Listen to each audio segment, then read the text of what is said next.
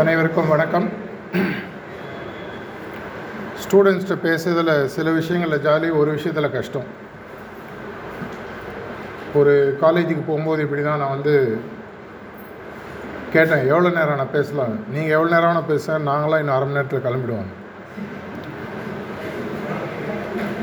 So நான் எவ்வளோ நேரம் பேசலாம்?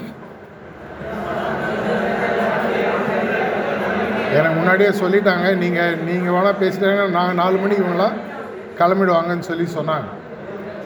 அதனால் எப்படி போனோம் ஃபோர் ஓ கிளாக் ஓகேவா அது வரைக்கும் அதுக்குள்ளே எல்லாத்தையும் பார்த்துக்கலாம். அதானே உங்கள் டைமு எதுவும் சேஃப்டிக்கு ரெண்டு பேரை கதவு கிட்ட நிற்க சொல்லியிருக்கேன். டக்குன்னு கதவு மூடிடலாம். ஒரு வேளை எழுந்து போனாங்கன்னா. சார் பயங்கரமாக பில்டப்லாம் கொடுத்தாரு.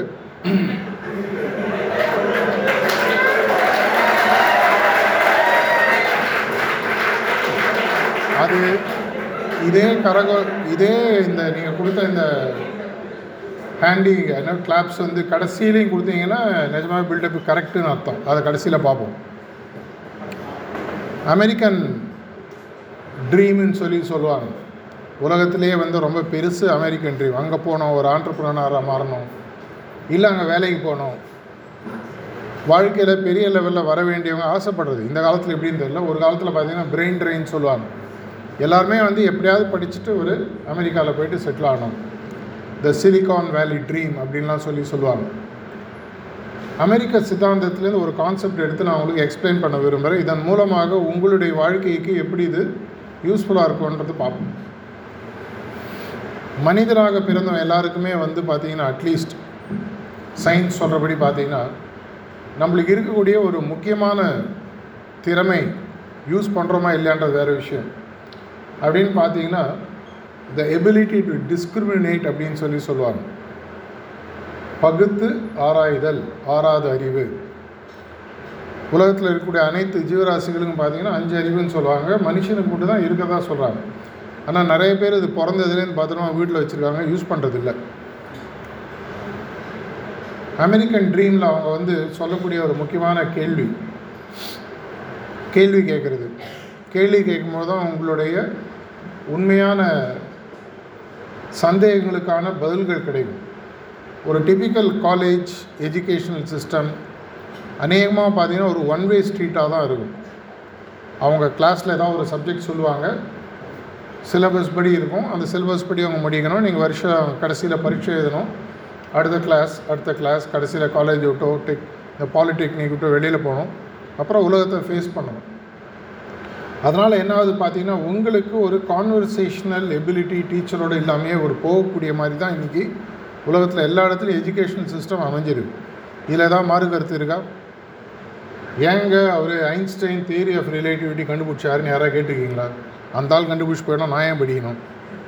இந்த மாதிரி கேள்விகள் நம்ம மனசில் வந்தாலும் கேட்க விட மாட்டாங்க. ஏன்னா அப்பா வீட்டில் பணத்தை கட்டி அனுப்புகிறாரு இங்கே வந்து படிக்க சொல்கிறாங்க வாழ்க்கையில் சொந்த காலில் நிற்கணுன்றாங்க வேறு யார்ட்டையா கால் கேட்டால் கடன் கொடுக்க மாட்டேன்றான் என் காலில் தான் நின்னாலும் அப்படி இருக்கும்போது என்னுடைய முன்னேற்றத்திற்கு எது ரொம்ப முக்கியம்னு அமெரிக்கன் லாங்குவேஜ் சொன்னால் டபிள்யூஐஎஃப்எம் அப்படின்னு சொல்லுவாங்க.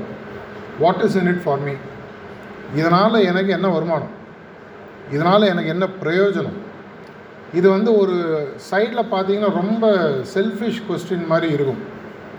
What is in it for Meena என்ன? நான் உங்கள்கிட்ட இப்போ பேசுகிறேன் உங்கள் மனசில் என்ன தோணும்? இந்த ஆள் இப்போ ஒரு இருபது நிமிஷமோ முப்பது நிமிஷம் ஏதோ பேச போகிறாரு இதனால் எனக்கு என்ன பலன்? இது முதல்ல ஒரு செல்ஃபிஷ் மோட்டிவாக தெரிஞ்சால் கூட இதில் உங்களுக்கு பகுத்தறிவக்கூடிய ஒரு பல விஷயங்கள் இந்த ஒரு கேள்வியிலே வந்துடுது இப்போ நான் இந்த செஷன் முடிய போகுது. இந்த செஷன் முடியும் போது உங்களுக்கு ஏதாவது ஒரு இம்பேக்ட் இல்லைன்னா நீங்கள் இங்கே உட்கார போகிற முப்பது நாற்பத்தஞ்சு நிமிஷம் அநேகமாக வேஸ்ட் ஆகிடும் அப்படி இருக்குன்னா நீங்கள் என்ன பண்ணணும்? எழுந்து என்ன கேள்வி கேட்குறீங்களோ இல்லையோ கடைசியில் அதுக்கு நான் ஒரு வாய்ப்பு கொடுக்குறேன் கண்டிப்பாக நான் மாணவர்கள் கேள்வி கேட்கும்போது கண்டிப்பாக பதில் சொல்கிறது ஒரு இன்ட்ரெஸ்டிங்கான விஷயம். தெரியாதுன்றது ஒரு பதில் தான். நீங்கள் கேள்வி கேட்க கேட்க கேட்க தான் உங்களுடைய வாழ்க்கையில் நீங்கள் எப்படி ஃபர்தராக முன்னேற முடியும் அப்படின்றதுக்கான பதில்கள் உங்களுக்கு கிடைக்கும். சிறு சிறு கேள்விகள் ஆரம்பித்து பெரிய பெரிய கேள்விகள் வரைக்கும் நீங்கள் நம்ம கேட்காம விடுவதனால தான் நம்மளுடைய முழு திறமைகள் வளருவதில்லை. இது ஒரு உதாரணம் சொல்கிறேன் ஐன்ஸ்டைன் உங்களுக்கு தெரியும். உலகத்திலேயே வந்து ஒரு பெரிய விஞ்ஞானியாக கருதப்பட்டவர். அவர் கண்டுபிடிச்ச தியரி ஆஃப் ரிலேட்டிவ் இன்னும் நிறைய பேருக்கு புரியல. படிக்கிறதோடு சரி ஃபார்முலாவனா ஞாபகம் இருக்கும். இ டு எம்சி ஸ்கொயர் அதுக்கு மேலே அது புரிஞ்சவங்க ரொம்ப கம்மி. ரீசெண்டாக அது நல்லா புரிஞ்ச ஸ்டீஃபன் ஹாக்கிங் அப்படின்றவர் ரீசெண்டாக போயிட்டார். அதுவும் பார்த்துருப்பீங்க. இந்த மாதிரி மனிதர்கள் அவங்களுடைய காலகட்டத்தில் அவங்களுடைய முழு திறமையில் அஞ்சுலேருந்து ஏழு சதவீதம் கூட யூஸ் பண்ணலன்னு கண்டுபிடிச்சிருக்காங்க ஒரு பிஹேவியரல் ஸ்டடியில் அதாவது யார் வந்து உலகத்திலே ஒரு மா மேதை இருக்கிறதுக்குள்ள ஒரு பெரிய விஞ்ஞானின்னு நினைக்கப்பட்டாரோ அவருடைய அறிவில் அவர் அஞ்சுலேருந்து ஏழு சதவீதம் யூஸ் பண்ணியிருக்காரு. அப்படின்னா நம்மளோட கதையில் என்னவாக இருக்கும்? அது ஸ்கூல் சேரும்போது வீட்டில் வச்சுட்டு வந்தது சார் இன்னும் எடுத்துகிட்டு போகல. படித்து முடித்தோன்னே திரும்பி உள்ளே வச்சுக்கலான்னு இருக்கேன். அது மாதிரி இருக்கிற கூட்டம் உண்டு. இல்லை சில பேருக்கு அரை percent one percent two percent வரலாம்.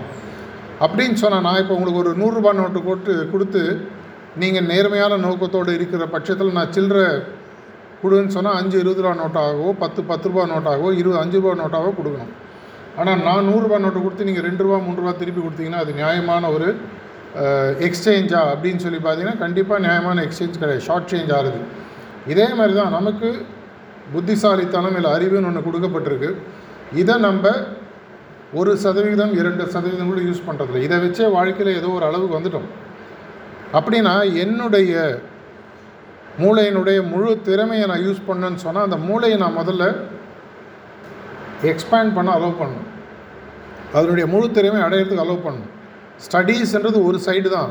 லிட்ரஸி இல்லை எஜுகேஷன் அப்படின்னு எடுத்து பார்த்தீங்கன்னா சில சப்ஜெக்ட்ஸ்லாம் உங்களுக்கு ஒரு பாண்டியத்தம் இல்லை ஒரு சில ஒரு ஒரு ஸ்கில்ஸு கிடைக்கிறது இது மட்டுமே போருமான உலகத்தை நீங்கள் ஃபேஸ் பண்ணும்போது இது போகவே போகாது உதாரணத்துக்கு நான் சொல்கிறேன் உங்களுக்கு காலேஜில் கேம்பஸ் இன்டர்வியூலாம் இருக்கான்னு தெரியல. ஒரு அஞ்சு பத்து வருஷம் கழித்து நீங்கள் இந்த காலேஜை விட்டு பாலிடெக்னிக் காலேஜ் விட்டு வெளியில் போகும்பொழுது ஒரு கம்பெனியில் வேலை செய்யும்பொழுது அந்த வேலை நிமித்தமாக நீங்கள் பல விஷயங்களை கற்றுட்ருப்பீங்க அதை கற்றுட்டு ஒரு லெவல் மேனேஜர் ஒரு அசிஸ்டன்ட் மேனேஜர் இல்லை ஒரு சூப்பர்வைசர் போஸ்ட் வரும்பொழுது உங்களுக்கு முக்கியமான தேவை அங்கே வந்து உங்களுடைய படிப்பறிவாக இருக்காது. உங்களுக்கு அங்கே தேவை வந்து பார்த்திங்கன்னா பொது அறிவு மக்களோடு பழகக்கூடிய அறிவு. ஏன்னா அவங்க கீழே ஒரு அஞ்சு பத்து இருபது பேர் ஒர்க் பண்ணுவாங்க. இந்த அஞ்சு பத்து இருபது பேர்கிட்ட உங்களால் வேலை வாங்கக்கூடிய திறமைகள் உங்களுக்கு இருக்கணும். அப்படின்னா அதுக்கு பேர் லீடர்ஷிப் ஸ்கில்ஸுன்னு சொல்லி சொல்லுவாங்க. இன்டர்பர்சனல் ஸ்கில்ஸுன்னு சொல்லுவாங்க. கம்யூனிகேஷன் ஸ்கில்ஸ்னு சொல்லுவாங்க. எமோஷ்னல் இன்டெலிஜென்ஸுன்னு இது மாதிரி ஒரு நூறு நூற்றம்பது டாபிக் உங்களுக்கு. அதில் உங்களுக்கு கண்டிப்பாக சில ஒரு என்ன சொல்லணும்? ஒரு எக்ஸ்பீரியன்ஸ் எக்ஸ்போஷர் தேவைப்படும். அது அப்படி இல்லாத பட்சத்தில் நீங்கள் படிக்கக்கூடிய படிப்பில் உங்களால் ஒரு லெவலுக்கு மேலே போக முடியாது. இதே நீங்கள் காலேஜ் முடித்து இது அஞ்சு பத்து வருஷம் கழிச்சு தான் நான் போய் இதெல்லாம் கற்றுக்கணுமானா தேவையில்லை. அப்படின்னா நான் என்ன பண்ணணும்? இன்னிங்கன்னா கேள்வி கேட்க ஆரம்பிக்கணும். கேள்வினா நான் சொல்கிறது சட்டத்துக்கு எதிராகவோ மக்களை பற்றியோ மற்றவங்கள்ட்ட தப்பு கண்டுபிடிக்கிறதோ இல்லை. நான் என்றைக்குமே சொல்கிறது கேள்வின்னு ஒன்று கேட்டால் உலகத்திலே கேள்வி கேட்கப்படக்கூடிய நபர் கேட்க வேண்டிய நபர் இரண்டுமே நான் தான். என்ன நான் கேட்டுக்கணும்? என் வாழ்க்கையில் நான் இதை விட இன்னும் முன்னேறுவதற்கு நான் என்ன செய்யணும்? என்னுடைய மூளையை ஒரு பர்சன்ட் தான் இருக்குன்னு ஒருத்தர் சொன்னார். அவ்வளோதான் நான் யூஸ் பண்ணுறேன்னா இல்லை இதை விட அதிகமாக என்னால் யூஸ் பண்ண முடியுமா? அதிகமாக யூஸ் பண்ணால் நான் என்ன பண்ணணும் அப்படின்னா என்ன சொல்லுவாங்க? ஒரு மரத்தை வெட்டுறதுக்கு உங்களுக்கு ஒரு கத்தியை கொடுத்தா நீங்கள் முதல்ல என்ன பண்ணணும்? கத்தி மழுங்கலாக இருக்கா ஷார்ப்பாக இருக்கான்னு பார்க்கணும். மழுங்கலாக இருக்கிற பட்சத்தில் அந்த கத்தியை நீங்கள் ஆக்ஸில் போட்டு ஷார்ப்பன் பண்ணணும். Sharpening the axial sharpening the நைஃப்னு வச்சுக்கணும் அதை பண்ணும்பொழுது தான் உங்களுக்கு மரத்தை வெட்டும்போது ஈஸியாக இருக்கும். மழுங்கின அருவாளையோ இல்லை இதை வச்சு நீங்கள் வெட்டுறீங்கன்னு வச்சுக்கோங்க மரத்தை வெட்டுறீங்கன்னு வச்சுக்கோங்க மரம் வந்து விழாது. இதே மாதிரி தான் நம்மளுடைய மூளையும் பார்த்தீங்கன்னா ஒரு லெவலுக்கு மேலே டெவலப் ஆகாமல் அப்படியே வச்சுருக்கோம். எதனால்? ஃபண்டமெண்டலாக பார்த்தீங்கன்னா நான் முதல்ல சொன்ன மாதிரி இதனால் எனக்கு என்ன பயன்? இதில் எனக்கு என்ன கிடைக்கும்? இதை வச்சு நான் எப்படி இப்போ கிடைக்கணும் நான் பண விஷயமாக பேசலை அறிவு விஷயமாக பேசுகிறேன் அனுபவம் விஷயமாக பேசுகிறேன் அறிவும் அனுபவம் தான் உங்களுக்கு ஃபைனலாக பணமாக வரும். நேரடியாக யாரும் உங்களுக்கு பணத்தை கொடுத்துட மாட்டாங்க. உனக்கு வந்து படிப்பு மூலமாக அறிவு இருக்கா? அந்த படிப்பறிவை நீ ப்ராக்டிஸ் பண்ணி அது எக்ஸ்பீரியன்ஸாக மாறியிருக்கா?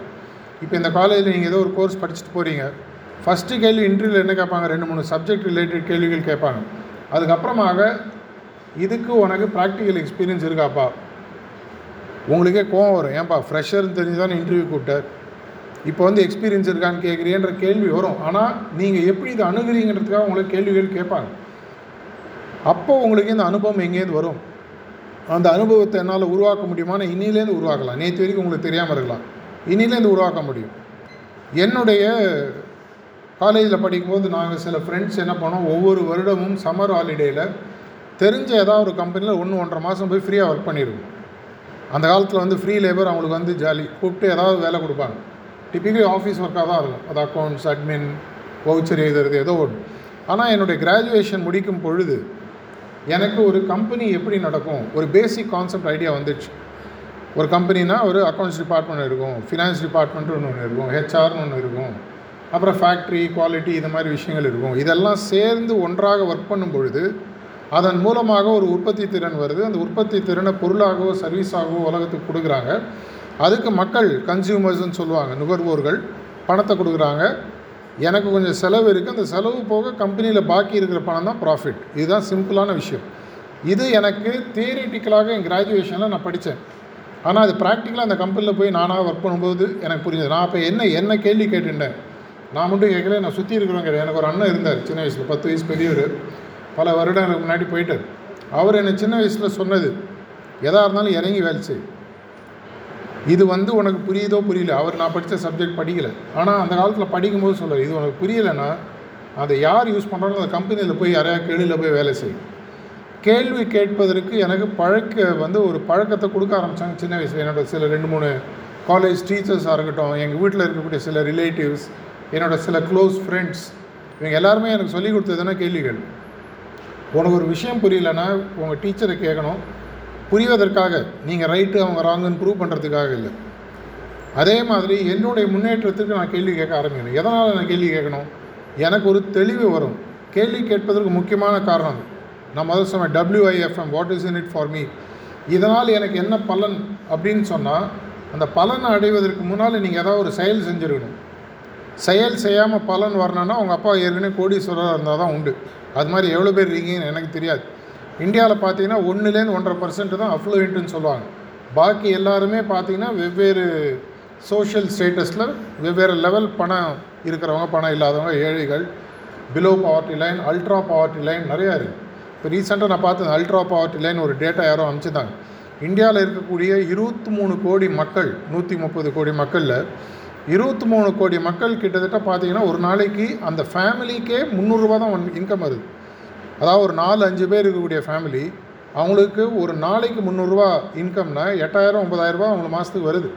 இதை வச்சு அவங்க குடும்பத்தை நடத்தணும் ரெண்ட்டு பே பண்ணணும் மொபைல் ஃபோன் சார்ஜ் பண்ணணும் ஸ்கூல் ஃபீஸ் கட்டணும் சாப்பாடு மற்ற செலவுகள் எவ்வளோ விஷயங்கள் இருக்குது இந்த சோஷியல் ஸ்டேட்டஸில் இந்த ஒன்று ஒன்றரை கீழே இருக்கிறவங்க எல்லாருமே பார்த்தீங்கன்னா அவங்க சொந்த காலில் நிற்க வேண்டிய ஒரு முக்கியத்துவம் இருக்குது இது கண்டிப்பாக உங்களுக்கு தெரியும். இந்த ரூமில் யாராவது ஏற்கனவே இல்லைங்க எனக்கு நூறு கோடி ரூபாய் சொத்து இருக்குங்க. நான் சும்மா ஜாலிக்கு தான் வந்திருக்கேன்னா நான் பேசுகிறத விட்டுருங்க. அது மாதிரி இல்லாதவங்க தயவு செஞ்சு கேளுங்க. எனக்கு என்ன பலன் அப்படின்னு கேட்குறதுக்கு முன்னாடி இந்த எந்த வேலையை நான் செய்தால் எனக்கு வாழ்க்கையில் நான் முன்னேற முடியும்? உதாரணத்துக்கு இந்த காலேஜ் முடித்தோடனே நீங்கள் எங்கேயாவது ஒரு கேம்பஸில் வேலைக்கு போகலாம் இல்லை ஹையர் ஸ்டடீஸுக்கு போகலாம் இதை பண்ணிவிட்டு என்ன பண்ண போகிறேன் நான்? இதை பண்ணிவிட்டு நான் என்ன பண்ண போகிறேன் எந்த வேலைக்கு போக போகிறேன் எனக்கு எவ்வளோ சம்பாத்தியம் வேணும்? இன்றைக்கி எவ்வளோ பேருக்கு தெரியும்? த்ரீ இயர்ஸ் ஃப்ரம் நவ் எனக்கு மாதத்துக்கு ஐம்பதாயிரரூபா சம்பளம் வேணும். எவ்வளோ பேர் தெளிவாக இருக்கீங்க? யோசிச்சு பாரு கை தூக்கணுன்ற அவசியம் இல்லை. ஐம்பதாயிரம் ஒரு பேச்சுக்கு சொல்லாது. முப்பதாயிரமாக இருக்கலாம் ஐம்பதாயிரமாக இருக்கலாம் அஞ்சு லட்சமாக இருக்கலாம் உங்கள் இஷ்டம். கனவு காணுவதற்கு அனைவருக்கும் உரிமை இருக்குது கனவு காண்றதுல மட்டும்தான் சக்ஸஸ் ஃபெயிலியரே கிடையாது. ஞாபகம் வச்சுக்கோங்க. இப்போ நீங்கள் நாளையிலேருந்து அஞ்சு கோடி ரூபாய் சம்பாதிக்கணும்னு கனவு காண்றதுனால உங்களுக்கு எதாவது கஷ்டமாக கிடையாது. அஞ்சு லட்சம் சம்பாதிக்கனாலும் சம்பாதிங்க அஞ்சு கோடி சம்பாதிக்கனாலும் சம்பாதிங்க. ஏன்னா இது ஒரு ஜோக் உண்டு சென்னையில். சென்னையில் எல்ஐசி பில்டிங் கேள்விப்பட்டிருப்பீங்க பதிமூணு மாடி. அங்கே வாசல் வந்து நின்றுட்டு இருந்தாராம் இன்னொருத்தன் வந்தானா என்னடா பார்க்குறேன் எல்ஐசி பில்டிங்கை பார்க்குறேன்னு உடனே அவன் சொன்னானா இந்த எல்ஐசி பில்டிங் என்னோடது? நீ எத்தனாவது மாடி பார்க்குறியோ அத்தனாவது மாடி இன்ட்டு ஆயிரரூபா நீ நீ கொடுத்தா தான் பார்க்க முடியும் அப்படின்றானா சரிங்க அப்படின்னு இப்படி பார்த்துட்டு அந்த ஆள்கிட்ட ரெண்டாயிரரூபா ரூபாய் கொடுத்தானா இன்னொருத்தன் வந்தானா ஏன்டா அவனுக்கு ரெண்டாயிரரூபா கொடுத்தா இல்லைங்க அவர் சொன்னார் அவரோட பில்டிங் சொல்லி. நான் வந்து ரெண்டாயிரம் கொடுத்தேன். ஏன்பா நான் ஃபஸ்ட் ஃப்ளோரை பார்த்து நான் ஆயிரரூபா ரூபாய் கொடுக்க வேண்டிய இல்லைங்க நான் அவர் ஏமாற்றிட்டேன் நான் பதிமூணாவது மாடியை பார்த்தேன். ஜோக் புரியலையா? அப்புறம் யோசிச்சு பாருங்கள் இதில் என்ன விஷயம்னா நீங்கள் பெருசாக யோசிக்கிறதுக்கு உங்களுக்கு எந்த விதமான தடையும் கிடையாது. அடுத்த இந்திய ஜனாதிபதி நான் தான் தமிழ்நாடு சிஎம் நான் தான். என்ன வேணால் நீ யோசிக்கலாம்.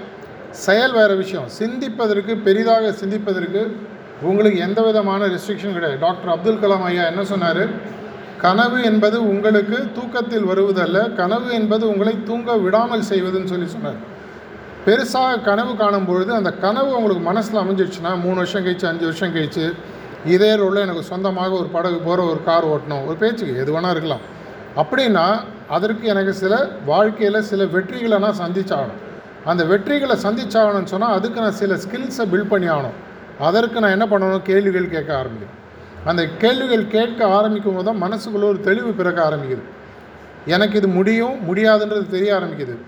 இந்த கேள்விகளை கேட்கும்போது வரக்கூடிய பதில்களை நான் செயல்களாக மாற்றும் பொழுது எதை நான் கனவாக பார்த்தேனோ அதை நோக்கி நான் போக முடியுமா போக முடியாதான்ற ஒரு கிளாரிட்டி எனக்கு வருது.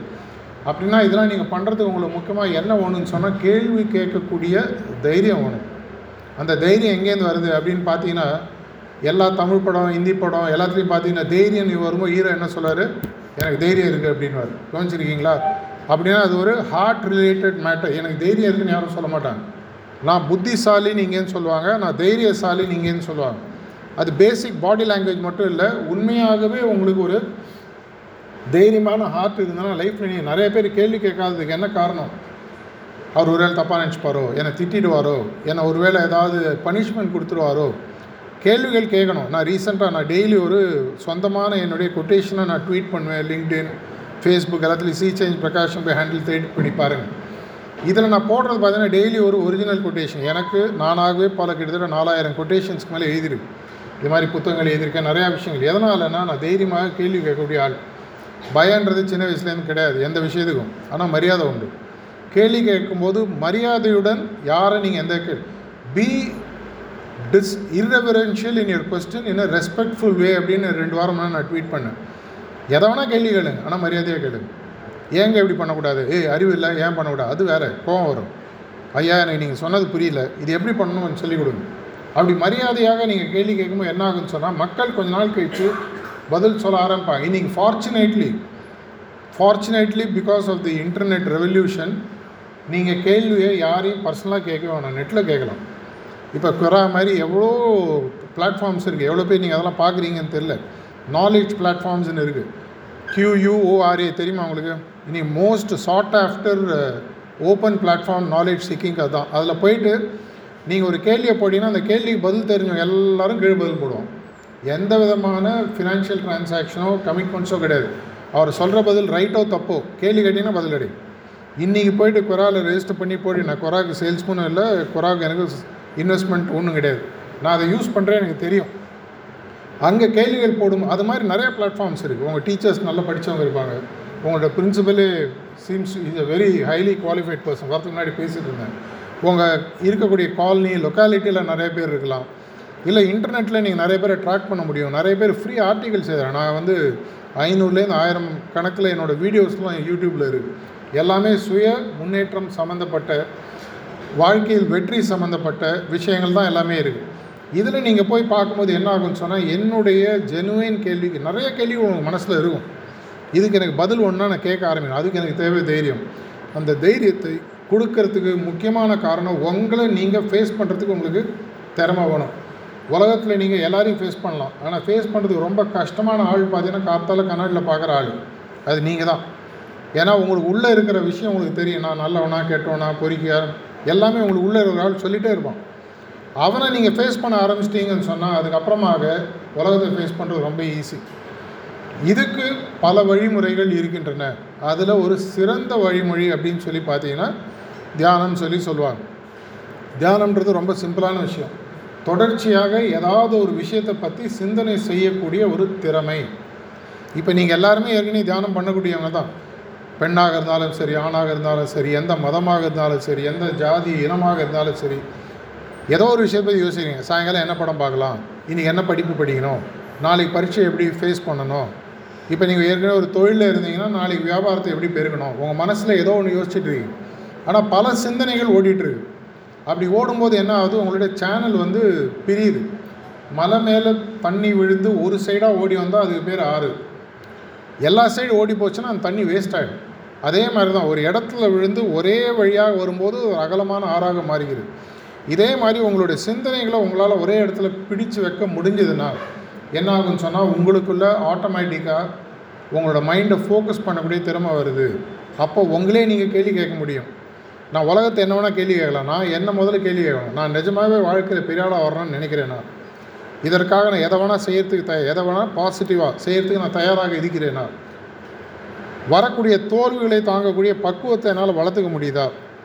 தில் இருந்தால் நீ தோத்து பாருன்னு சொல்லுவாங்க தில்லுனா என்ன அர்த்தம்? ஹார்ட் ஒரு தோல்வி வரும்போது கூட தாங்கக்கூடிய தைரியம் யாராவது வந்து தோல்வி வரும்போது பிரெயின் ஹேமரேஜ் ஆகி சாக மாட்டாங்க. ஹார்ட் அட்டாக் வந்தால் சாவாங்க.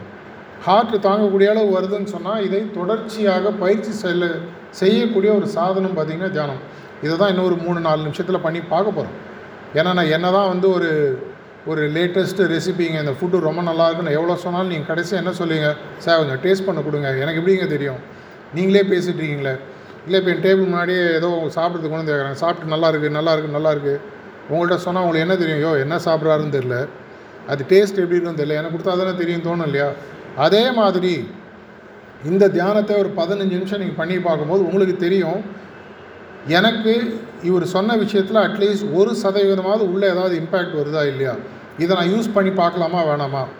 எப்பவுமே நான் சொல்கிறது ஒரு ஸ்விம்மிங் கோர்ஸ் போகிறீங்க முதல் நாள் தண்ணியில் இறங்கிட்டு நீச்சல் தெரியலன்னு வெளியில் வந்து பிரயோஜனம் இல்லை. அட்லீஸ்ட் ஸ்விம்மிங் நல்லா கற்றுனா ஒரு முப்பது நாற்பது நாளாவது ஆகும். இதே மாதிரி இந்த பயிற்சி கூட ஒரு டுவெண்ட்டி டு தேர்ட்டி டேஸ் நீங்கள் பண்ணி பாருங்கள் அத்தனை பேருக்கு கண்டிப்பாக ஸ்மார்ட் ஃபோன் வீட்டில் ஒன்று இருக்கும். காலேஜில் அலோவ் பண்ணுறாங்களோ இல்லையோ? இந்த ஸ்மார்ட் ஃபோனில் நீங்கள் ப்ளே ஸ்டோரில் போய் பார்த்தீங்கன்னா ஹாட்ஸ் ஆப்னு ஒரு அப்ளிகேஷன் இருக்கும். ஹெச்இஏஆர்டிஎஸ் ஏபிபி நீங்களே உங்கள் வீட்டில் ப்ராக்டிஸ் பண்ணலாம். யாரும் உங்களுக்கு தேவையில்லை. எங்களுடைய வாலண்டியர்ஸ் இருக்காங்க. எங்களுடைய ஓன் கோஆர்டினேட்டர்ஸ் லோக்கல் டீமில் இருக்காங்க. சார் முதல்ல பேசினாங்க இல்லையா? பாரதி மேடம் சொல்லி. எல்லாம் நீங்கள் தான் இருக்காங்க. உங்களுக்கு எல்லா விதமான சப்போர்ட்டும் கொடுப்பாங்க. இல்லைங்க என்னுடைய சொந்த ஸ்பேஸில் இனி யூத்து கேட்குறது என்ன? அப்பாட்ட அப்பா கிவ் மீ மை ஸ்பேஸ் என் இடத்த நீ விடு. பக்கத்தில் வராது. நானே நான் வந்து அனுபவித்து பார்த்து நான் முடிவு பண்ணிக்கிறேன். அதற்காக தான் நாங்கள் டெக்னாலஜியை ரொம்ப ஃபாஸ்ட்டாக அடாப்ட் பண்ணி வச்சுருக்கோம். நீங்கள் போங்க. அதில் ஒரு பத்து நாள் இருபது நாள் நீங்களே தியானம் பண்ணுங்கள் எங்களுக்கு நூற்றி அறுபத்தி மூணு நாடுகளில் இதை மாதிரி ட்ரெயின்டு வாலண்டியர்ஸ் இருக்காங்க. அவங்க டுவெண்ட்டி ஃபோர் ஹவர்ஸ் அவங்க டைம் ஜோன் வேறு ஏதோ இருக்கும். அதனால் என்ன பண்ணுவாங்க? எப்போ ஒரு ஐம்பது நூறு பேர் அந்த ஆப்பில் வந்து பேக் ஹெண்டில் வெயிட் பண்ணிட்டு இருப்பாங்க. உங்களுக்கு தியானம் ஒன்றுன்னு பிங் பண்ணிங்கன்னா யாரோ ஒருத்தர் சிட்டிங் மெடிடேஷன் சிட்டிங் சொல்லி சொல்லுவோம் அது. நீங்கள் அதை பண்ணும்பொழுது ஒரு இருபது முப்பது நாள் கழிச்சு உங்கள் மனசு உங்கள் கண்ட்ரோலுக்கு வருதா இல்லையான்னு தெரியும். மனசுக்கு கண்ட்ரோல் வந்துடுச்சுன்னு சொன்னால் ஆட்டோமேட்டிக்காக உங்களுடைய சிந்தனைகள் தெளிவாகும். சிந்தனைகள் தெளிவாச்சுன்னு சொன்னால் ஆட்டோமேட்டிக்காக நீங்கள் கேட்கக்கூடிய கேள்விகள் சரியான கேள்விகளாக வரும். கேள்விகள் சரியாக இருக்கக்கூடிய பட்சத்தில் வரக்கூடிய பதில்களை நீங்கள் செயல்களாக மாற்றினீர்கள் என்றால் நீங்கள் நினைக்கக்கூடிய எந்த கனவானதாக இருந்தாலும் உங்கள் கைகூடும் இதுக்கு நான் கேரண்டிலாம் கொடுக்க போகிறதில்ல நீங்கள் செஞ்சு பாருங்க தான் சொல்ல முடியும். தியானம் எப்படி பண்ணுறதுன்னு ஒரு ரெண்டு நிமிஷம் சொல்கிறேன் அதுக்கப்புறம் எங்களுடைய ஒரு வாலண்டியர் வந்து ரிலாக்ஸேஷன் டெக்னிக் உங்களுக்கு சொல்லித் தருவார். அந்த ரிலாக்ஸேஷன் டெக்னிக் சொல்லும் பொழுது கண்ணை மூடிட்டு உட்காரணும். உங்கள் காலேஜில் ஏற்கனவே நிறைய பேர் பண்ணியிருக்காங்கன்னு கேள்விப்பட்டேன். உங்கள் பிரின்சிபலும் சொன்னார் எங்களுடைய லோக்கல் டீமும் சொன்னார். இந்த ரிலாக்ஸேஷன் ஒரு த்ரீ டு ஃபோர் மினிட்ஸ் நடக்கும். உங்களுடைய மனதையும் உடலையும் ரிலாக்ஸ் பண்ணுறதுக்கு சில இன்ஸ்ட்ரக்ஷன்ஸ் கொடுப்பார் அதை அப்படியே விஷுவலைஸ் பண்ணி பாருங்கள் மனசுக்குள்ளே. கண்ணை திறந்து பார்க்க வேணாம். அவர் கண்ணை மூடுன்னு சொன்னதுலேருந்து கண்ணை மூட்டிட்டு உட்காருங்க. மனசுக்குள்ளே அவர் சொல்லக்கூடிய விஷயத்தை விஷுவலைஸ் பண்ணி பாருங்கள் ஒரு மூணு நாலு நிமிஷத்துக்கு அப்புறம் தியானத்தில் கவனம் செலுத்துங்கள் சொல்லார் அப்போ என்ன நினைக்க போகிறோம் உலகத்தில் இருக்கக்கூடிய இயற்கையின் சக்தியானது எனது இதயத்திலும் இருக்கிறது அப்படின்ற ஒரு சின்ன ஒரு தாட்டோட நீங்கள் கண்ணை மட்டும் உட்கார போகிறீங்க உலகத்தில் இருக்கக்கூடிய இயற்கையின் சக்தியானது என்னுடைய இதயத்திலும் இருக்குது. அவ்வளோதான் இதை சொல்லிவிட்டு ஒரு பத்து நிமிஷம் உட்காருவீங்க. கண்ணை மூடிட்டு உட்காருவீங்க. கடைசியில் தட்ஸ் ஆல்னு ஒரு குரல் கேட்கும்.